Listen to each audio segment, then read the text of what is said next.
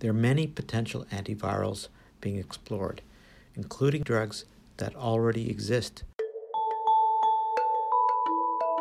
This is a landmark collaboration to accelerate the development, production, and equitable distribution of vaccines for COVID 19. Hello, this is Vivek Goel. I'm Vice President, Research and Innovation and Strategic Initiatives at the University of Toronto and a professor at the Dalla Lana School of Public Health. This U of T podcast will be giving you ongoing updates on what's next for the pandemic from my perspective. Today, I will be talking about the hunt for drugs to treat or prevent COVID 19.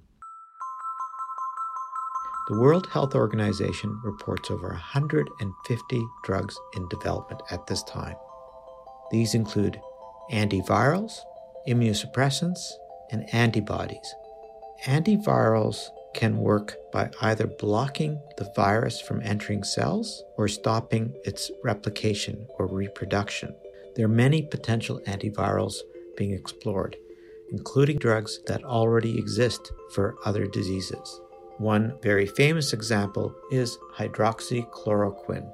This is an anti malarial drug which has been touted by President Trump as a potential treatment. It may have some impact on COVID 19 in petri dishes but its impact in humans remains to be shown, and it is a drug with very significant side effects. The advantage with working with existing drugs is that they may already have been shown to be safe, or at least their side effect profile is understood. This could reduce the time it takes to be proven to be effective for COVID 19 and then to be approved for that indication. If we have to work on creating a whole new drug, it will take many months, if not years, to bring that to market. The second category of drugs is known as immunosuppressants. These are drugs that calm the immune system's response. An overly active immune system can create damage to other organs, such as the lungs. Immunosuppressant drugs can help reduce the impact of COVID 19 in those severe patients.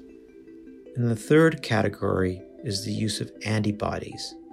Antibodies to COVID 19 can be derived from convalescent blood. That is blood taken from people who have recovered from COVID 19 disease. Antibodies can also be manufactured in the lab. This approach shows promise in helping treat people with COVID 19.